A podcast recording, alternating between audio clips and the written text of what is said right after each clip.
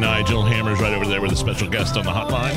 The president of the Fraternal Order of Police, Lodge 86, is Rick Snyder. He joins us. Rick, I do want to talk about the crime numbers in Indy for January. I want to talk about how it's been a rough month for law enforcement taking, you know, fire from uh, offenders.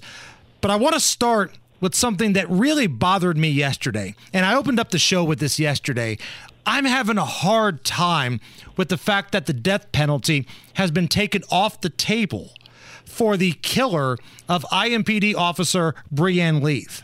There's a law in Indiana that states if someone is insane, they cannot be executed. And it only takes one examiner to look at somebody, say they're insane, for that to be taken off the table. I'm having a real hard time with this because I don't believe the shooter was insane. I think he knew exactly what he was doing. I want to get your thoughts. Yeah, well, just to clarify, um, I think the decision was focused and based on the stat, the status and the term of mentally ill. Uh, this wasn't a determination on insanity that has been a claim that has been raised, but there's still been no determination based upon that. Listen, guys, I mean, it's obviously it's a it's a, frust- a very frustrating uh, step in the process, um, not only for our officers and their families, but for the Leath family. And uh, guys, I got to say the the same frustration you just uh, shared is what we've been hearing from residents, not only in Indianapolis but throughout the state of Indiana. There's there's just a lot of questions that still uh, remain around the decision. You know, the decision was made uh, by the uh, Marion County prosecutor Ryan Mears, the decision that he uh, has to stand by. Uh, but the, our question was, we we were just looking for a little bit more information as to what the basis was, the rationale. We've been focused on questions revolving around the process. And, and just as importantly, the timing of the decision. Remember, guys, this is scheduled to go to trial in just a couple of weeks, beginning on Monday, February the 12th.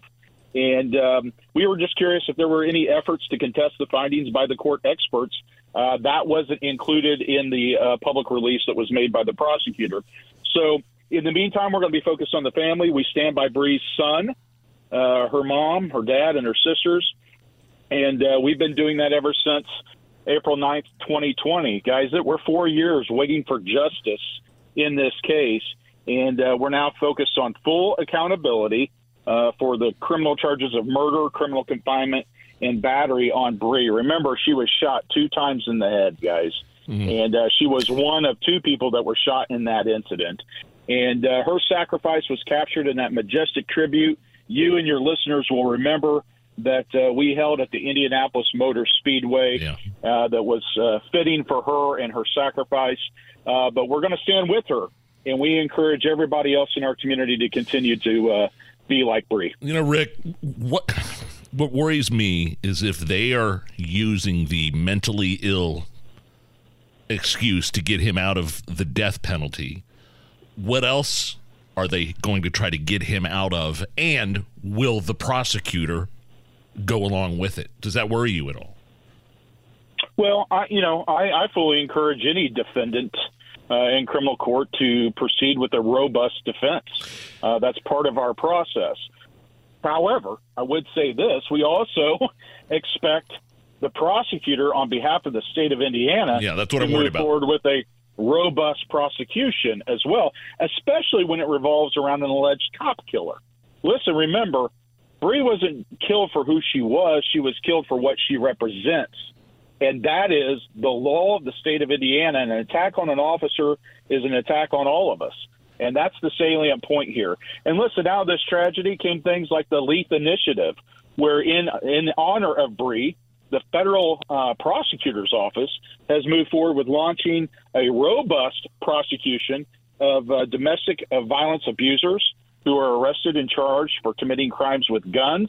So every one of those who go to prison do so under Bree's name and her memory, and most importantly, her sacrifice. Rick, last thing on this, and then we'll move on to some other things. I was just, I was thinking about this a lot put yourself in the position of Bree's family here. You've got this vibrant, beautiful young lady committed to serving her community, a daughter, a mother.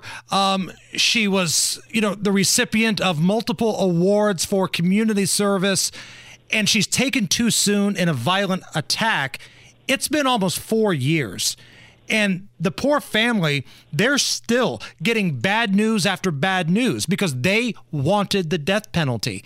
Has the system and has the state of Indiana so far let down the family of Breann Leath? I think the ultimate question will come and the ultimate verdict that is uh, received uh, at the conclusion of the process. But I would say this, guys: what you're uh, acknowledging is the literal literal hell that our families of our officers walk through hmm. uh, when officers' lives have been taken by criminal offenders. And most importantly, it's the daily hell that our families go through, um, recognizing the risk that their officers are taking and simply stepping forward as women and men to serve their fellow neighbors and and provide protection for them at the risk of their own lives. So that's why we lift up the families of our officers on a daily basis. And I would just add this guy is a man of faith. It's why we have to have faith through this process.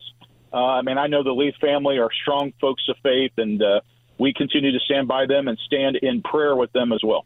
Rick, you talk about, you know, acts of violence against law enforcement which that's what it was with uh, the late officer Breann Leath. January has been a rough month of attacks against law enforcement. What are you seeing? Well, I think it's completely in line with the surging attacks that we've seen on officers here, near, and far, right? Here in Indianapolis. Uh, last year, we had multiple attacks on our law enforcement officers. Of those multiple attacks or threats of deadly force against those officers, um, 18 of those incidents re- resulted in our officers having to discharge their weapons to pr- protect their lives or the lives of someone else. Now, what's interesting to note is that was a high number, which ought to tell you something that out of the countless interactions our officers have, that was a high number. But in that, uh, those attacks continue into 2024. We saw that just last night with another attack on uh, law enforcement officers who were out there serving their community. They were taking proactive steps and doing what we're asking them to do. Think about all the junk going on, guys, in our city, our county, the revolving door of criminal justice. The deck is literally stacked against our officers. Oftentimes they're they're they're fighting and, and standing this line with their hands tied behind their backs by the system, yeah. and yet they faithfully go out there and do this day in and day out. In in yet you still have local anti police advocates and national activists that keep parroting the same kind of talking points around our country and right here in Indianapolis, talking about this outrageous, quote unquote, number of police action shootings last year in our city. But here's the facts, guys. We had 18 police action shootings out of 680,000 police citizen contacts and interactions. To put that in perspective, while we never want to have one police action shooting, those were only 0.0026% of all the interactions our officers are up against.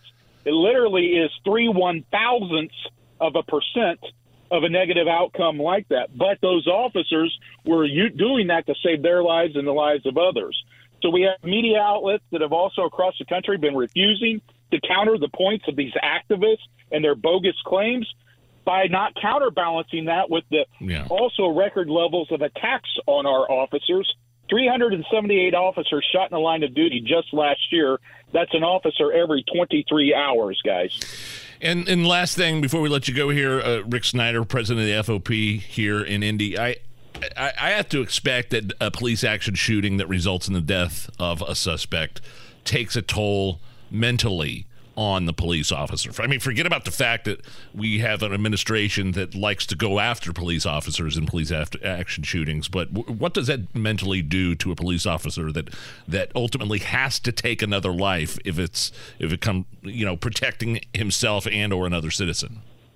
Well, it has drastic effects on their body, their mind, and their spirit and we're operating in a very violent environment already this year. In, in, in 26 days of this new year, we've had 66 people shot or stabbed and 15 homicides. That's a person shot or stabbed every nine hours and a person killed every one and a half days, guys. That's the environment they're operating within. Now, we have a new chief of police, Chris Bailey. He was uh, speaking from the scene of this latest incident last night where three officers were fired upon and could have lost their lives. And he made a salient point in that. He said that we have to put down the guns and that if people do not uh, agree with what officers are doing, the street is not the place to litigate that. That's a, a very strong point that needs to be made. It's what we say. Uh, just comply and don't die. That's not the place to have the fight. And you had a side by side comparison. A male who is actively shooting at police officers, they're forced to respond with um, defending their lives with their weapons. A female, literally right next to this male sus- suspect, who fully complied, she's taken into custody without incident. That's the side by side comparison of what's possible here. And guys, it leaves us with this final thing. Today is the anniversary of the line of duty death of Officer David Moore, who tragically was killed in line of duty in 2011, 12 years ago. Dave was a friend of mine. He's one of the best police officers I've ever known. He was the best amongst us. And what that those incidents show our officers that if something like that can happen to, to a stellar cop like Dave, it can happen to any of us. But what we know is this is that our officers are willing to do that day in and day out. Dave was shot four times and he heroically gave his organs in his death and saved multiple lives. And what I know is this is that while all of this is tragic, no one wants to have to have these encounters. One thing I know is that while our officers are willing to lay down their lives, they're not willing to lay down their rights to protect themselves and others. And they're going to continue to faithfully stand the line in honor of our sisters and brothers like Breann Leath and David Moore and countless others. We will not give up on you, Indianapolis. Do not give up on us. Rick Snyder is the president of the Fraternal Order of Police, Lodge 86, here in Indiana. Rick, as always, we appreciate your time. God bless, stay safe, and tell your officers they got a lot of support out there. Thank you, guys. God bless you. It's the Hammer and Nigel Show.